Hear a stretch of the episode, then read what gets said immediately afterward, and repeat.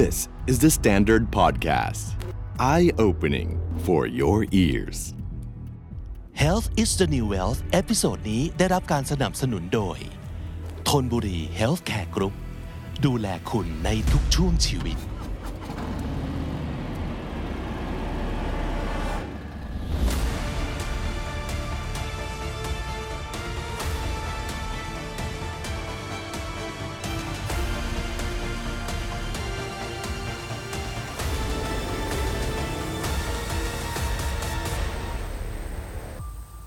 ดีครับ สวัสดีครับสวัสดีครับสบายดีนะครับสวัสดีครับ โอ้ไม่เคยเห็น look นี้เลยครับ นาน ๆ ที ไปทำอะไรมาครับ ขี่ big bike ขี่ big bike มา โอ้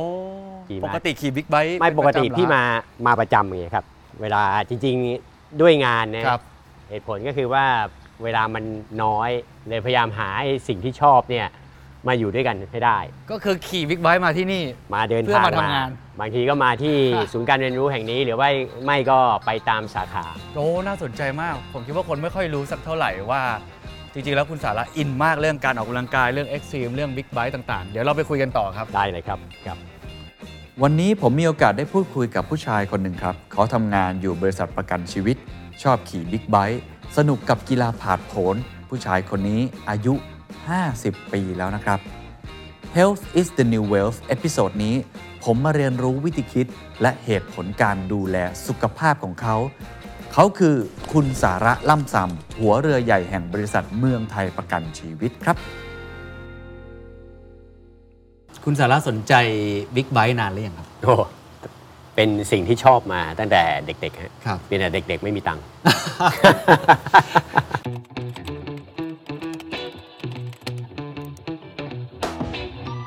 ชอบกีฬา extreme มาก สมัยยุคนั้นเรียกว่าสเก็ตบอร์ดอะโอ้ สเก็ตบอร์ดนี่ชอบมาก ครับ แล้วก็ BMX มันฟังดูมันฟังดูเก่ามากเลย Old school นิดนึง โอสกูมากเนี่ยนะแต่ว่าอันนั้นเนี่ยหรือว่าจะเรียกว่าเป็นไอ้พวกแบบ mountain bike วันนี้ก็ได้นะ ครับครับ แต่ว่าจริงๆนี่นั่นคือสิ่งที่ชอบ คืออะไรก็ตามที่ extreme อีกอันหนึ่งคือ windsurf อืม ชอบเหลือเกิน windsurf เนี่ยเล่นมาตั้งแต่แบบเด็กๆเลย ครับส มัยก่อนมีเรียกว่าบึงตะโก้เนี่ยครับยังมีอยู่ยังครับมีอยู่ยังมีอยู่นะฮะครับแต่วันนั้นเนี่ยเป็นเป็นเรื่องของ windsurf อย่างเดียวเลยครับนะครัฮะบแล้วก็ไปเล่นตามที่หาดที่จอมเทียนหรืออะไรครับพวกเนี้ยนะครับแล้วบิ๊กไบค์มาตอนไหนครับบิ๊กไบค์มาตอนที่จบแล้วนะฮะจบแล้วเนี่ยกลับมาประเทศไทยแล้วเนี่ยนะครับแล้วก็จริงๆ อยากจะได้มาตั้งแต่อยู่อเมริกาแต่ไม่มีทางอืมเอาแบบเอาแบบตรงๆเลย พออยู่ประเทศไทยเนี่ยก็มีโอกาสที่ได้ลองซื้อดู ครับนะแต่ว่าเหมือนทั่วไปนะ ต้องเอาไปแอบคุณพ่อคุณแม่ไม่ไม่เห็นด้ธวรยรมดาเลยสมัยก่มันอนอันตรายอะไรอย่างงี้ใช่มัไหนมอันตรายครับใช่ไหมพี่กลับมาตอนนั้นอายุประมาณสัก 20 20 กลางๆ หรืออะไรพวกเนี้ยนะครับจบโทรมาอย่างเงี้ยต้องเอาไปแอบก่อน แล้วก็ไปเรื่อยๆ แต่วันนี้ไม่ต้องแอบแล้วนะ วันนี้ไม่รู้หมดแล้วครับ วันนี้วันนี้รู้กันหมดแล้วตัวใครตัวมันหลักครัการบอย่างเงี้ยนะฮะแล้วแล้วตอนที่ครั้งแรกที่ได้ขี่บิ๊กไบค์มันรู้สึกยังไงครับ มันรู้สึก ความอิสระอืมรู้สึกปลดปล่อยครับรู้สึกว่าจริงๆเนี่ยบางครั้งเนี่ยมันยกเอาไอ้สิ่งที่บางทีมันอยู่ในหัวเนี่ยออกไป แล้วมันทำให้กลับมานั่งโฟกัสในในถนนอ๋อคือลืมในทุกสิ่งเลยลืมทุกสิ่งลืมทุกสิ่งชั่วคราวแล้วแล้วก็จริง ๆ อันนั้นคือการที่ได้ขี่ครั้งแรกนะฮะครับแต่ว่าแน่นอนพอมีครั้งต่อไปเรื่อยๆเนี่ยได้ออกไปต่างจังหวัดเนี่ยตื่นเต้นเหลือเกินอืมใช่ไหมได้เริ่มเริ่มที่จะมีความรู้สึกว่า ได้เห็นอะไรหลาย ๆ อย่าง ที่เข้าใจว่าตัวเองนึกว่าเคยเห็นมาแล้วอย่างเช่นอะไรครับ อะหรือเอาเอาเรื่องของประเทศไทยเนี่ยครับการท่องเที่ยวเรื่องของการเห็นครับ ในหลาย ๆ พื้นที่ที่หลาย ๆ เมืองที่ไม่เคยไป แล้วได้มีโอกาสไปอืมอันนี้เราพูดถึงในแรก ครับๆ ประมาณสักเกือบเกือบๆ30 ปีที่แล้ครัวบครับ นะฮะเพราะฉะนั้นได้เห็นหมดได้ได้ขึ้นไปทางภาคเหนืออีสานกลางใต้แล้วงานงานของผมเนี่ยจริง ๆ น้ำหนักจริงๆเป็นเป็นเรื่องของการที่ว่าต้องออกไปเจอคนอยู่แล้ว อืม ใช่ไหม เรื่องของการประกันจริงๆเนี่ยถามว่าเทคนิคไหมเทคนิคแต่อีกข้างหนึ่งคือเรื่องของคนคนคนคนอืมใช่ไหมเจอกับตัวแทน บางทีก็ได้เจอมีโอกาสเจอกับลูกค้าอ๋อเพราะฉะนั้นก็การที่เอาเรื่องของตัวมอเตอร์ไซค์เนี่ยครับเข้ามาเป็นรวมเข้ามากับเรื่องงานเนี่ยจริง ๆ มันก็ไปได้นะแล้วจริงๆไอ้ตัว big bike ใช้คำว่ารถเครื่องนะครับครับรถเครื่องเนี่ยบางทีมันเป็นอะไรที่เปิด topic แล้วฮะเปิด conversation กับ หลาย ๆ คนได้ เข้าไปทานข้าวอ๋อขี่เข้าไปในเมืองที่เป็นเมืองเล็ก ๆ อะไรพวกเนี้ยนะฮะแล้วก็ไปอยู่ที่ร้านอาหารเนี่ยบางทีก็มีคนมาคุยหรือบางบางทีเข้าไปในหมู่บ้านเนี่ยฮะใช่ไหมทำให้คนคนรู้สึกว่าเออมีหัวข้อเรื่องที่อยากจะเริ่มคุยด้วย เหมือนเป็นทูตเหมือนเป็นทูตเหมือนเป็นตัวเชื่อมอะแล้วส่วนใหญ่เขาคุยอะไรครับ ก็คุยเรื่องปกติคุยเรื่องมอเตอร์ไซค์ถามอะไรพวกนี้ขึ้นมาเออไม่ได้คุยเรื่องประกันนะไม่กล้าคุยเรื่องประกัน แต่คือเขารู้จักคุณสาระมาก่อนไหมส่วนใหญ่ ไม่รู้จักหรอกครับแล้วไม่รู้จักนะก็เข้าไปคล้าย ๆว่า เห็นขี่มอเตอร์ไซค์เข้ามาสมัยก่อนมันไม่ได้เยอะนะอ่าคมรัอบเตอร์ไซค์เนี่ยเพราะฉะนั้นแบบจริง ๆ แล้วพอเห็นปุ๊บเนี่ยก็มีความรู้สึกว่าเอ้ยเป็นยังไงเอ้ยโอ้โหมันหนักไหมกี่ซีซีอะไรพวกเนี้ยครับ ขอลองแบบคร่อมดูได้ไหมอะไรพวกนี้นะฮะคือจริง ๆ มันก็เลยทำให้ได้คุยได้เจอได้ได้ฟังอะไรพวกนี้เป็นตัวแบบทำลายกำแพง ใช่ ถูกไหมฮะใช่เข้ามันใจทำให้บางทีได้เข้าใจโลกของอีกมุมหนึ่ง อาจจะเป็นในมิติของเศรษฐกิจหรือธุรกิจที่อ่า เขาทำอยู่ซึ่งเราไม่เคยถึงเลย อ๋อ ใช่ไหมหรืออาจจะเป็นใน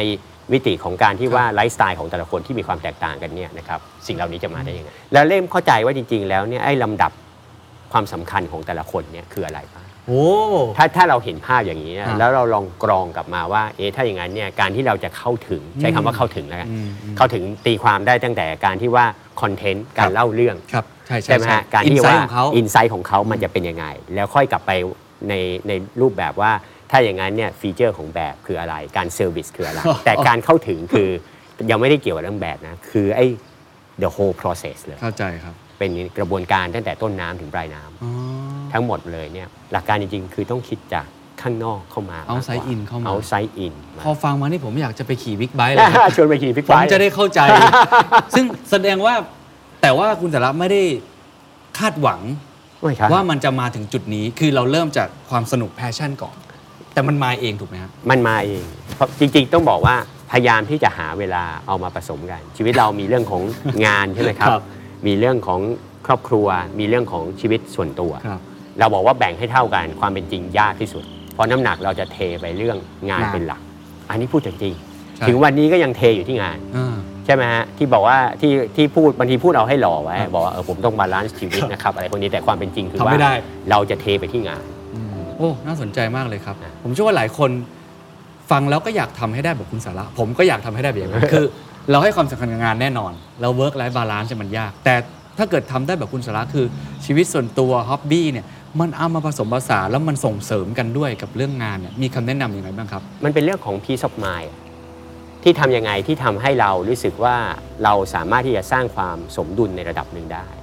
มันไม่มีแบบเท่าเท่ากันเป๊ะอะครับนะสำหรับผมวันนี้ผมยังไม่เท่าเลย ผมยังเอียงอยู่ดีเลยอืม เพียงแต่ว่าเราต้องกลับมาดูจริง ๆ ว่าถ้าเราเทไปข้างใดข้างหนึ่งมากๆเนี่ยอืมผลสุดท้ายมันจะไปกระทบอีกด้าน อืมเข้าใจครับใช่ไหมฮะกระทบในแง่ของเรื่องของความเครียดเรื่องของสุขภาพของเรา อืมหรือว่าอีกด้านหนึ่งคือมิติของทางด้านของน้ำหนักของครอบครัวด้วยถ้าอืมใครก็ตามที่มีครอบครัว ครับ เพราะฉะนั้นสิ่งเหล่านี้เนี่ยถ้าด้านใดด้านหนึ่งเนี่ย มันไม่เกิดความสมดุลจริงๆเนี่ยผลสุดท้ายมันจะกระทบกลับมาทั้งหมดแต่ความสมดุลในมุมมองคุณสาระไม่ใช่เท่ากัน ไม่มีทางเท่ากัน ใช่ใช่ใช่เพราะฉะนั้นยังไงเรื่องงานก็ยังเป็นเรื่องหลักอยู่ แต่ถูกว่าต้อง เรื่องของ passion เรื่องของการทำงานอดิเรกที่ชอบ คุณสาระมองว่าจำเป็นกับชีวิตไหมครับ ต้องมีครับต้องมี เพราะอะไรครับ เป็นไปไม่ได้เลยที่ที่บอกว่าเทที่งานอย่างเดียว เพราะบางทีเนี่ยมันตัน มันทั้งตันทั้งเครียดอืมอาจจะบอกว่าไม่ไม่เครียดนะ ความรู้สึกว่าโอ้ผมชอบงานมากไม่รู้สึกจริง ๆ แต่ความจริงคือเครียด แล้วจริง ๆ การเครียดเนี่ยมันแสดงถึงไอ้ออกมาหลายๆอย่างทั้งในแง่ของตัวอารมณ์ ครับ และสิ่งที่บางทีเราออกไป แล้วพูดออกไปหรือการกระทำที่ออกไปอืมอืมกับคนอืมบางทีมันต้องมีเบรกนิดนึงอืมต้องมีแบบหยุดแป๊บหนึ่งหรือว่าความเครียดที่มันกลับเข้ามาในตัวของเราเอง ครับในมิติของเรื่องของสุขภาพอ๋อย้ำเนี่ยเรื่องสุขภาพเนี่ยบางทีเราคิดว่าเราแข็งแรงเหลือเกินเนี่ยนะฮะ คือแข็งแรงเนี่ยบางทีใจเราแข็งแรง ใช่แต่จริงๆก็ไม่ได้เสมอไปนะใจแต่เดี๋ยวค่อยกลับมาแตะเรื่องใจครับครับ แต่ว่าอายุที่เปลี่ยนไปเนี่ยร่างกายมันเปลี่ยนไปด้วยจริงอืม ๆนะฮะคืออันนี้พูดไม่แน่ไม่แน่ใจคุณคุณเคนจะจะตามผมทันหรือเปล่าเพราะว่าเราต่างกันในเรื่องของอายุนะ พอเข้าใจครับเพราะว่าเริ่มเสื่อมถอยแล้วเหมือนกัน หลาย ๆ อย่าง เพราะผมว่ามุมนี้น่าสนใจ เพราะว่าเอ่อผมเองก็เป็นคนทำงานหนัก อืม แล้วเวลาคุยกับคนที่แพชชั่นในงานเยอะ ๆ เยอะ ๆ เนี่ย บางทีก็จะมองเรื่องการออกกำลังกาย เรื่องของงานอดิเรก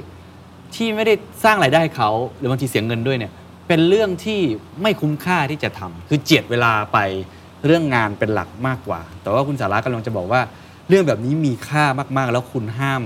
ละเลยมันเด็ดขาดอย่างนั้นถูกไหมครับมันเป็นส่วนหนึ่งของคือชีวิตคือมันเป็นส่วนหนึ่งมันมันมันเป็นส่วนหนึ่ง แต่มันต้องเป็นสิ่งที่เราต้องชอบเลย คือยิ่งชอบนี่ยิ่งดีอืมแต่อย่างน้อยๆเนี่ยเราได้ยินมาตลอดเวลาว่าเฮ้ยเราต้องดูแลเรื่องสุขภาพด้ครัวยบอันนี้คือเรื่องของชีวิตของส่วนตัวแล้วอืมไอ้นี่ไอ้ไอ้สุขภาพทั้งกายหรือใจเนี่ยครับมันเป็นเรื่องที่สำคัญมากครับบางคนก็อาจจะชอบฟังเพลงชอบดูหนัง ชอบอ่านหนังสือชอบดูทีวีอืมผมว่าโอเคหมดเลยอืมอันนั้นถ้าทำให้เขารู้สึกว่าเขาเบรกครับจากบางเรื่องอืมซึ่งสิ่งเหล่านี้เป็นเรื่องดีหรือการไปท่องเที่ยวอะไรอืมต่างๆนานาเนี่ยเป็นเรื่องที่ดีเลยครับนะฮะครับแต่ว่าในขณะเดียวกันเนี่ยต้องยอมรับว่า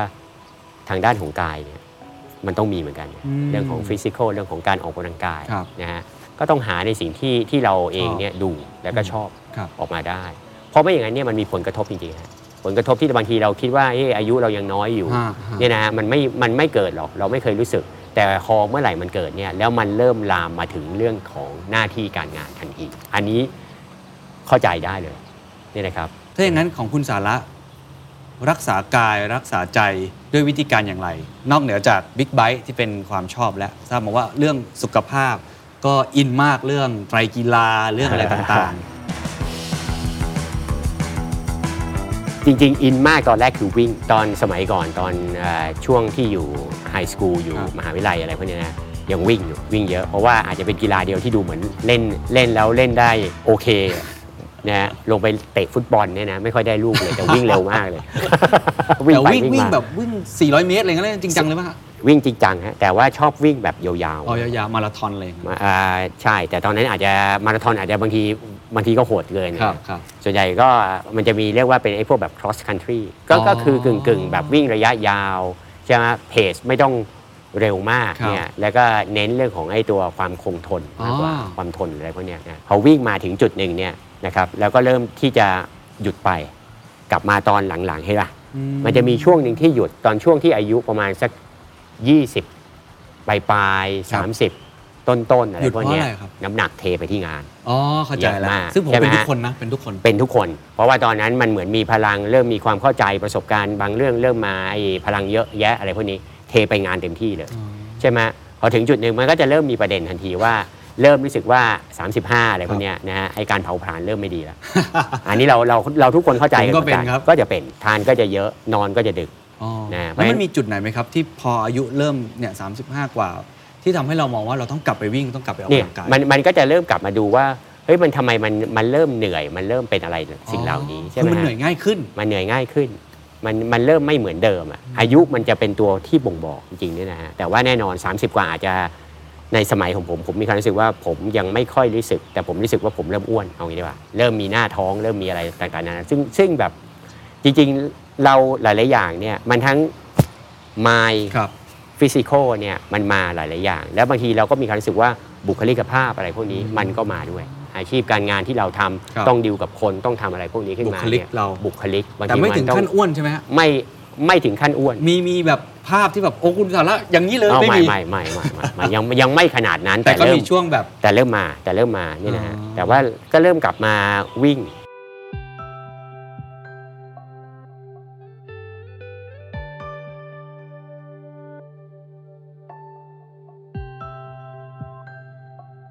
วิ่งไปเรื่อยๆวิ่งไปเรื่อยๆ แล้วจริงๆ แล้วข้อดีคืออะไรครับมันทำให้เรามีดิส p ลินตื่นเช้าอ่าแสดงว่าอันแรกอันแรกคือเพื่อสุขภาพก่อน เพราะว่าฮะบุคลิกภาพเราความฟิตของเราในการทำงานมันลดลง ก็กลับมามีวิกนัลับยมาในเรื่องตรงนี้ อันที่เป็สองคือมันเริ่มสร้างวินัยกลับเข้ามาใช่ไหมการที่เราตื่นตื่นเช้าขึ้นมาเนี่ยจริงๆ มันทำให้วันหนึ่งเนี่ยเห็นอะไรได้เยอะเลยนะการตื่นเช้าเนี่ยนะฮะแต่แน่นอนต้องนอนให้พอนะฮะครับในในหลักการเนี่ยคุณสาระเริ่มยังไงเอาเรื่องตื่นเช้าก่อนตอนตอนที่เริ่มกลับมาผมวิ่งนี่แต่ก่อนตื่นยังไงแล้วพอจะกลับมาวิ่งผมเปลี่ยตื่นเป็ตีห้าครึ่งในหลักการซึ่งก่อนหน้านั้นไม่เคยขนาดนั้น ใช่ตอนอ่าก่อนหน้านั้นจริง ๆ ก็ไม่ได้สายอะแต่ว่าก็ไม่ได้เช้าขนาดนี้ก็คือตื่นมาทำงานปกติตื่นมาไม่ได้ทำงานปกติ ตอนนี้คือตื่นมาเนี่ยตีห้าครึ่งก็คือมีดิส p ลินวิ่งอยู่ประมาณสัก 5 กิโล วิ่งถามว่าวิ่งทุกวันไหมเอ่อในยุคนั้นวิ่งทุกวัน อาจจะมีวันวันหนึ่งที่เป็นวันแบบเบรกเฉครับยครับๆวันพักอ่า วันหนึ่ง แต่ว่ามันเหมือนเป็นอะไรที่ทำให้เรามีดิส p ลินไปที่บริษัท แล้วก็ไป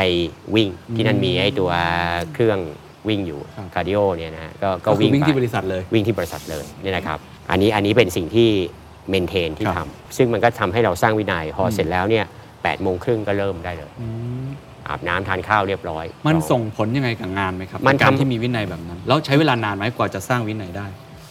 มันมันเป็นการที่ทำให้เรามีวินัยในตัวเราเอง และเราพยายามที่จะ maintain อย่างนี้ออกมาตลอดเวลาไม่นาน ถ้าถ้าทำทำอย่างจริงจังเนี่ยนะฮะมันโอเคนะครับ เป็นแต่ว่า อย่า over ไป เพราะว่าบางคนเนี่ยพอทำไปถึงจุดหนึ่งแล้วพอมีความรู้สึกว่าไม่ได้ทำวันหนึ่งเนี่ยจะรู้สึกว่าผิดเหลือเกินอืมซึ่งจริงๆมันบางทีมันก็ต้องเบรกด้วย คือมากเกินมันก็ไม่ดีกับร่างกายครับครับใช่ไหมฮะหลายๆอย่างมันต้อง balance ครับผมอันนี้ผมเล่าในประสบการณ์ที่ตัวผมเองเจอนะผมมีความรู้สึกว่ามันเยอะเกินไป พอเยอะเกินไปเนี่ยมันทำให้ burn ตัวเองมากเกินไป ผลสุดท้ายมันก็เหนื่อย นอนไม่พอหรืออะไรพวกนี้ เพราะฉะนั้นมันต้องกลับมา balance หลาย ๆ อย่างโอ้ขึ้นมาครับ นะครับ แล้วพอวิ่งไปเรื่อยๆ จุดไหนที่อยากจะท้าทายตัวเองมากขึ้นครับ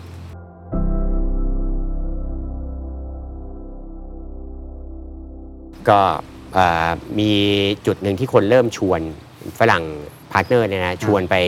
ว่าลองไปเล่น triathlon ไหมไปลองแข่งไหมนะฮะแล้วก็ไปแบบไปต่างประเทศเลย ซึ่งจริง ๆ แล้วเนี่ยก็เขาก็ชวนบอกว่า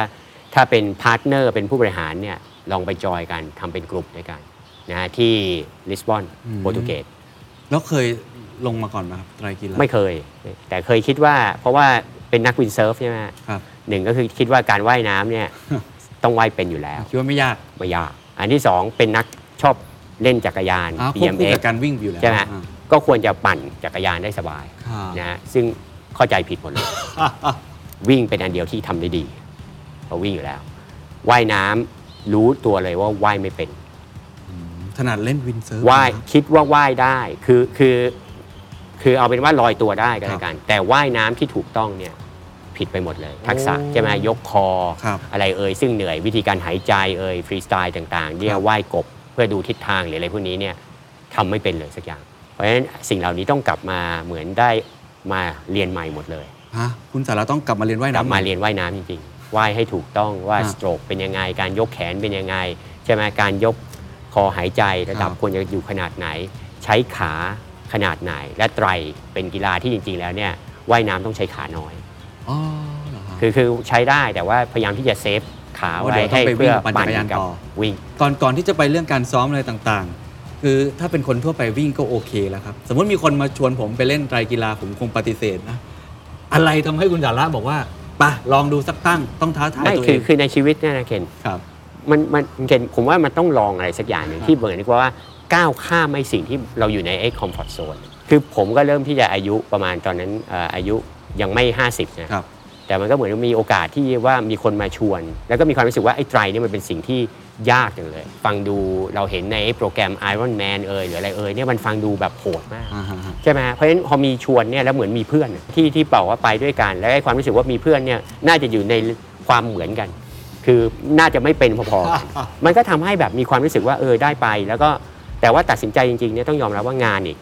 งานก็เทมาอยู่ตลอดเวลา เพราะฉะนั้นจริงๆแล้วไอ้การ train นี่ตัดสินใจแบบชนิดที่ว่า train ได้น้อยมากระยะเวลา train เนี่ยมีอยู่แค่ประมาณสักเดือนหนึ่งเดือนเดือนกว่าซึ่งน้อยจริงๆอันนี้อันนี้เรียนตามตรงว่าน้อยเลย แต่ เป้าหมายจริง ๆ ที่อยากเอาไปให้จบ นี่อยากท้าทายตัวเอง มาอยากจะลองทำในสิ่งที่จริง ๆ แล้วได้ยินมานานนะฮะแล้วฟังดูว่ามันมันน่าจะยาก มันน่าจะท้าทาย ครับก็พอพอได้ทำดูจริง ๆ มันก็เป็นอะไรที่ยากครับ ตื่นเต้น แต่ว่าได้ลองทำไปเรื่อยๆเนี่ยจริง ๆ มันมี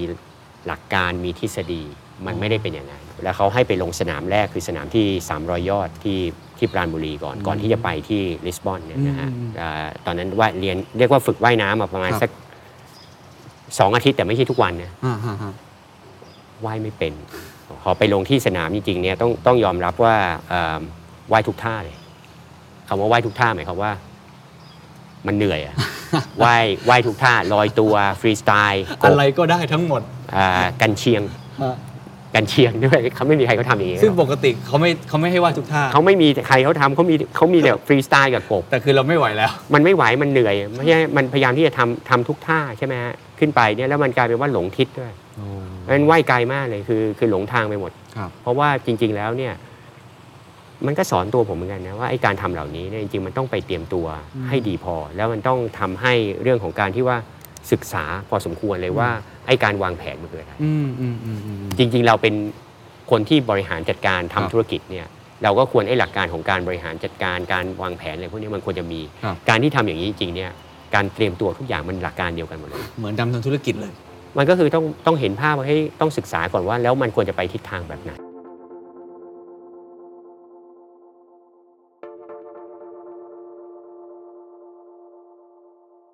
วิธีการว่ายน้ำเนี่ยว่ายยังไงใช่ไหมอืมอันนั้นอันนั้นคือทักษะสกิลอืม แต่ว่าการวางแผนว่าแล้วว่ายไปใน direction ไหนทิศทางไหนที่ควรจะเร็วที่สุด อืใช่ไหมเพราะว่ามันเราควรจะต้องเก็บระยะทางให้สั้นที่สุดครับ ในหลักการจบไหมครับทริปนั้นสรุป ก็จบแบบจบแบบมองไปข้างหลังแล้วคนไม่มีแทบจะไม่มีคนนะ แต่ว่าก็โอเคนะภูมิใจไหมครั้งแรกภูมิใจไหมที่สาารถตื่นเต้นมากกว่าว่าตื่นตื่นตื่นเต้นว่าแบบ โอ้โหว่ายว่ายออกมาได้ไม่เข้าใจเหมือนกัน แต่ว่าว่ายนานมากเลย ตอนนั้นระยะทางเท่าไหร่นะครับ 700 กว่าเมตร แต่ว่าโอ้โห ใช้เวลานานมาก เพราะว่าหลงหลงทิศหลงทางมากว่ายไกลมากคือแบบ ไม่มีใครเขาทำหรอกไอ้ไอ้ที่กันเชียงแหงนขึ้นไปมองฟ้าแต่มันเหนื่อยอะใช่ไหมฮะ การฝึกมายหรือฝึกจิตใจของคุณสาระเนี่ยมันได้เลยจากกีฬาเหล่านี้บ้างไหมครับหรือฝึกยังไงผมว่าได้นะผมว่าได้อย่างที่อย่างที่คุณเขียนว่า คือจริง ๆ เนี่ย ผมว่าคนเรามีวันที่ดีและวันที่แย่ ไม่ว่าจะเป็นยังไง ไม่ว่าเราจะหมวกอยู่หมวกไหนหน้าที่ไหนก็ตามครับ นะฮะแล้วบางครั้งเนี่ยเราคิดว่า อืม ซึ่งมันไม่แปลกแต่บางทีเนี่ยมันจะมีช่วงที่ว่าทำยังไงที่ทำให้ใจของเราเนี่ยมันจะต้องมีช่วงหนึ่งของใจเรานิดหนึ่งเนี่ยที่บอกว่าอย่ายอมแพ้อย่ายอมแพ้อย่ายอมแพ้อืมอืมไอ้การเล่นกีฬาอย่างเงี้ยจริง ๆ มันก็เป็นอะไรที่ท้าทายในมุมหนึ่งมันท้าทายกับตัวเราเอง ครับ ส่วนไอ้ไอ้ที่จะไปหวังอะไร อันนั้นอันนั้นอีกเรื่องหนึ่งผมย้ำเนี่ยแต่จริง ๆ มันคือกับตัวเราเอง มันเป็นการสร้าง ไอ้ใจของเราหรือวินัยของเราอืมนะผมเองเนี่ยวันนี้จริงๆทำโปรแกรมที่จะไปแข่ง 300 ยอดเนี่ยชวนพนักงานไปด้วยอ๋ออันอันนี้จริงๆมันฟังดูแบบแต่ชวนแบบสมัครใจนะอ๋อแล้วก็ชวนแบบให้เขาได้ไปลอง เพราะว่าความรู้สึกผมว่าทุกคนจะรู้สึกเหมือนผมเนี่ยว่าไตรกีฬานี่มันฟังดูยากมากใช่ มันดูมันดูไอรอนนะแมฮะนมากเลยครับมันดูยากมาก แล้วจริงๆแล้วอยากจะให้เขาลองออกมาจากไอ้ความรู้สึกที่เป็นคอมฟอร์ทโซนเหมือนกับงานอ๋อ บางทีคนเราเนี่ยเราอยู่ในองค์กรเราทำงานงานเดียวเนี่ยเราจะมีความรู้สึกว่าใช่เลย มันคือสิ่งที่เราถนัดแต่บางทีเราลืมมองไปว่ามันคือคอมฟอร์ทโซนอืมซึ่งเราอาจจะมีทักษะและโลกที่มันเปลี่ยนไปข้างนอกเนี่ยอืมใช่ไหมบางเรื่องมันไม่ใช่แล้วอืมหรือมันออฟสลีแล้วอืมหรือว่ามันควรจะในอนาคตมันจะเริ่มที่ถอยไปอืมเพราะฉะนั้นมันต้องเปลี่ยนวิธีการออกมาทำให้ทำให้คนเราเนี่ยกว้างขึ้น ในความคิดอืมหรือในศักยภาพของตัวเอครัง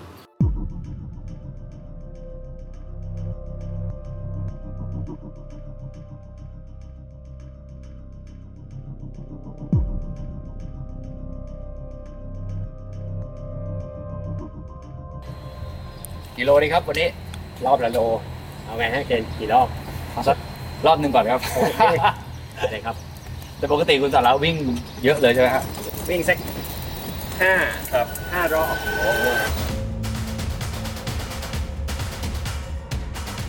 ถึงตอนนี้ผมเชื่อแล้วครับว่าคุณสาระมีวินัยกับการออกกำลังกายมากจริง ๆ แต่ว่าสิ่งที่ผมอยากรู้ต่อก็คือ เขาทำทั้งหมดนี้ไปเพื่ออะไร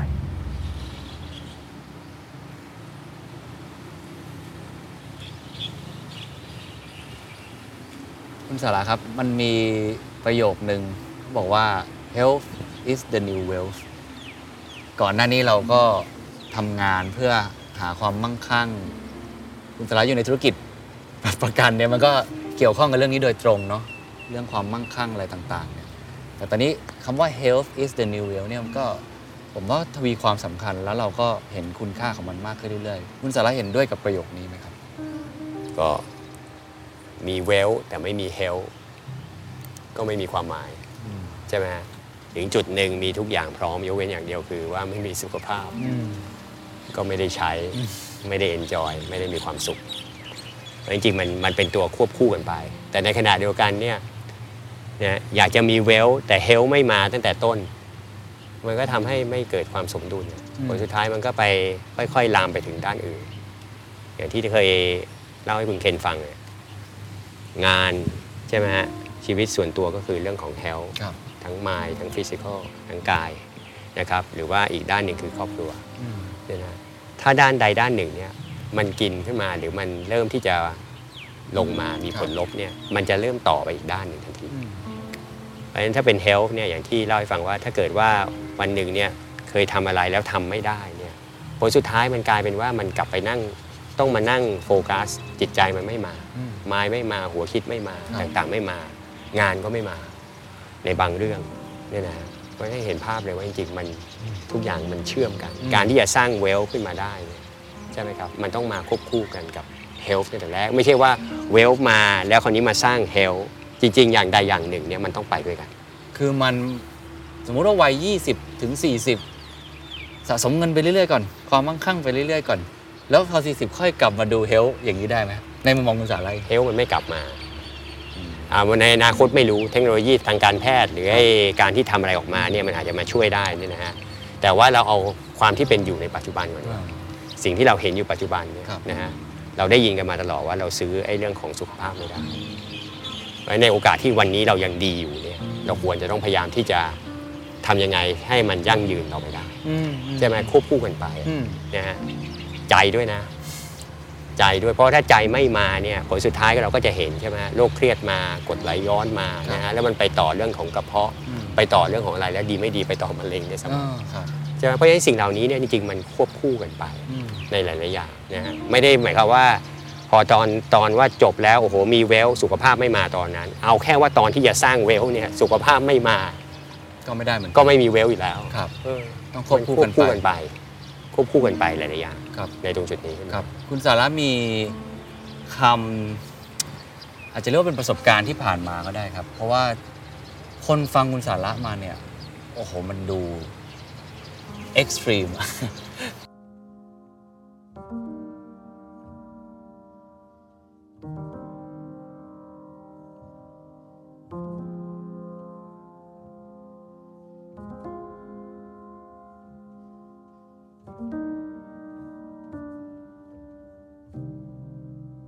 คือเล่นกีฬาก็เอ็กซ์ตรีมไตรกีฬาเป็นผู้บริหาร บริหารจัดการเรื่องของครอบครัวชีวิตส่วนตัวงาน บางทีเราก็รู้สึกเอ้ยคนคนหนึ่งเนี่ยมันจะบริหารทั้งหมดนี้มันก็ยากเหมือนกัน มีคำแนะนำไหมครับถึงอาจจะเป็นคนรุ่นใหม่ก็ได้ครับ ที่เขากำลังอยากจะประสบความสำเร็จ แล้วก็สมดุลใน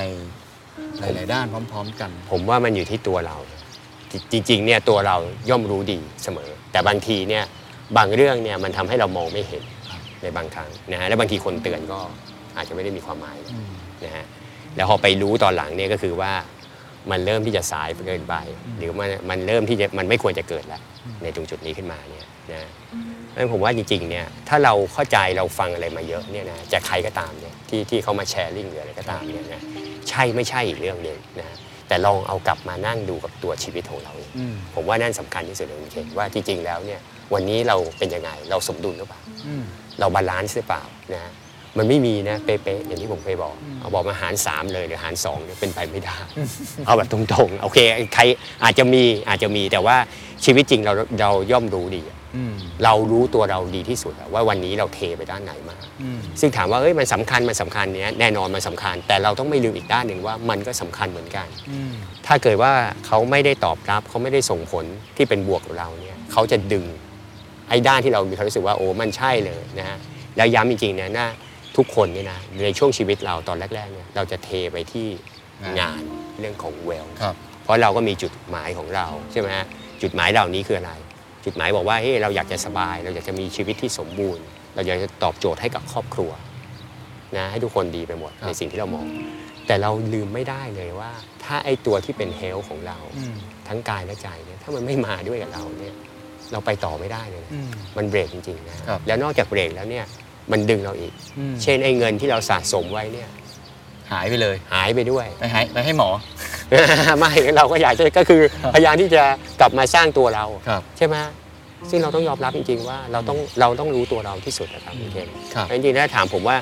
แนะนำยังไง ผมคิดว่าผลสุดท้ายเนี่ย มันไม่มีใครเตือนใครได้อะแต่มันเป็นเรื่องที่ว่าเสร็จแล้วเนี่ยเราต้องกลับมาดูอืม เพราะว่าทุกคนเหมือนกันหมดอะใช่ไหมทุกคนเจ็บป่วยเหมือนกันหมด แข็งแรงแค่ไหนยังไง ก็เจ็บยังไงก็ป่วยอืมย้ำใช่ไหมฮะมีเงินแค่ไหนนะฮะรวยแค่ไหน หรือว่าจะฐานะปานกลาง หรือว่าเราจะเป็นคนที่ว่าเพิ่งเริ่มในอาชีพยังไงเราก็จะเจ็บยังไงเราก็จะป่วยมันมันสากลมาก มันสากลน่ะเราหลีกเลี่ยงเรื่องพวกนี้ไม่ได้ใช่ไหมฮะเราเหมือนกันหมด เราต้องการชีวิตที่สบายเรามีจุดหมายของเราให้กับตัวเราให้กับครอบครัวของเราครับแต่สามส่วนเนี้ยมันมาด้วยกันอืมนะฮะ สองส่วนก็ได้ ถ้าคนที่ยังไม่มีครอบครัว ครับ แต่คนที่ไม่มีครอบครัวก็ไม่ได้ผมผมใช้คำว่าสามแล้วกันเพราะเราก็มีคุณพ่อคุณแม่ อืมเราก็มีครอบครัวอยู่ดี อืมใช่ไหมในหลักการเนี้ยครับเป็นผมว่าดีที่สุดคือว่าอยู่ที่ตัวเรา และให้เรานึกถึงเสมอนะฮะผมพูดอย่างเงี้ยมันดูเหมือนว่าพูดง่าย แต่ความเป็นจริงทำยาก แต่ผมก็อยากจะบอกว่าบางทีเนี่ยถ้าบางทีมันปล่อยเวลาที่ข้ามไปเนี่ยบางเรื่องเราดึงไม่เราดึงกลับมาไม่ได้สุขภาพเป็นอันหนึ่งที่ บางอย่างบางโรคอาจจะหายได้ แต่บางเรื่องมันแก้ไม่ได้ ถ้ามันไม่ได้ถูกเรียกว่าดูแลมาตั้งแต่ต้นหรือครับอัพคีปตัวเราตลอดครับมันย้อนกลับไปแก้ไขไม่ใช่ไหมได้ฮะต่อไปแล้วผลสุดท้ายมันจะลามไปเรื่องอื่นครับเรื่องอื่นครับแล้วมันก็จะไปปิดฝันหรือเป้าหมายของเราอืมแต่ไม่จำเป็นต้องถึงขนาดไตรกีฬาแบบโอ้ยาไตรกีฬานี่มันเป็นแบบไอ้พวกแบบคนที่มันมีแบบ DNA ที่แปลกๆอะอะขอขอประทานโทษนะอันนี้พวกอันนี้ไม่ได้นั่นนะแต่หมายความว่าคือมันไม่ต้องต้องเอ็กซ์ตรีมขนาดนั้น ผมครับคิดว่าจริงๆเนี่ย เอาให้มันอยู่ในความสมดุลออกกำลังกายมากเกินไปก็ไม่ดีนะครับอืมอย่างที่ที่บอกนะฮะแล้วออกกำลังกายแบบชนิดที่วันนี้จริงๆผมว่าไอ้หลักการของวิทยาศาสตร์ การกีฬาเนี่ยนะฮะเทคโนโลยีต่างๆ โลกของดิจิทัลเนี่ยมันเข้ามาเป็นตัวช่วยได้ และองค์ความรู้ในการเข้าถึงสิ่งที่ใช่เนี่ยผมว่าเรา balance ได้ เรารู้ได้ว่าไอ้การออกกำลังกายที่เหมาะสมจริงๆมันคืออะไรอืม ไม่ได้ต้องหมายความว่าผมผมเองเนี่ยนะอ่าต่อให้ผมอยากจะเป็นนักไตรอาชีพเป็น professional ซึ่งผมจะไม่มีวันเป็นได้หรอกเพราะว่าจุดจุดมันคือขีดจำกัดผมมันคือได้เต็มที่คือแค่นี้ครับใช่ไหมเล่นมาประมาณ4-5 ปีแล้วนะดูเหมือนมันก็ไม่ไปเร็วกว่านี้ แต่ว่าอย่างน้อยเนี่ยความรู้สึกของผมคือว่า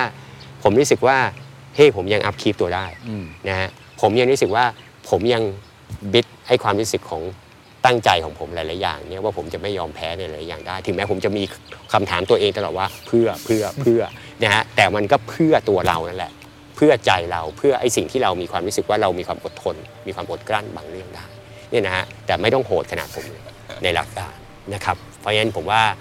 ดีที่สุดก็คือว่าถ้าเรารู้จักแบ่งออกมาให้สามารถที่ตัวเราตอบได้นะครับ ว่านี่คือ balance ที่ใช่สำหรับเราที่สุดก็คือว่าไง เราตอบตัวเราได้ครับว่าเรารู้สึกว่าสุขทางใจทางใจทางกาย ผมว่าอันนั้นนะเป็นตัวที่เราตอบตัวเราเองได้ที่สุดเลยว่าสิ่งที่เราทำอยู่เนี่ยมันไม่ได้ฝืน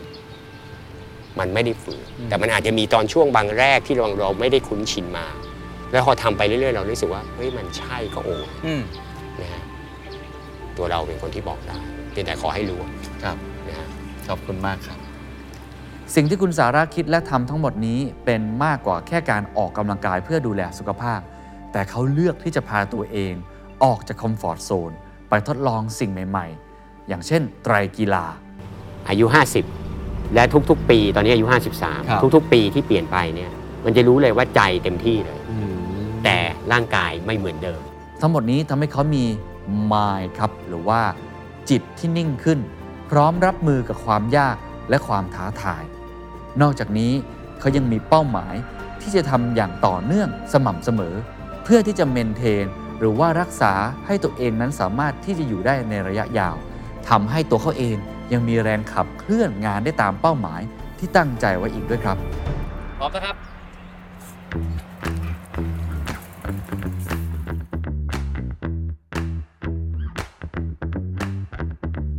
แล้วคุณผู้ชมล่ะครับ เป้าหมายของคุณคืออะไร และการดูแลสุขภาพ จะเข้ามาช่วยทำให้คุณไปถึงฝันนั้นได้อย่างไร ถ้าเจอไอเดียดีๆ แล้วลองมาแชร์กันบ้างนะครับ The Standard Podcast. Eye opening for your ears.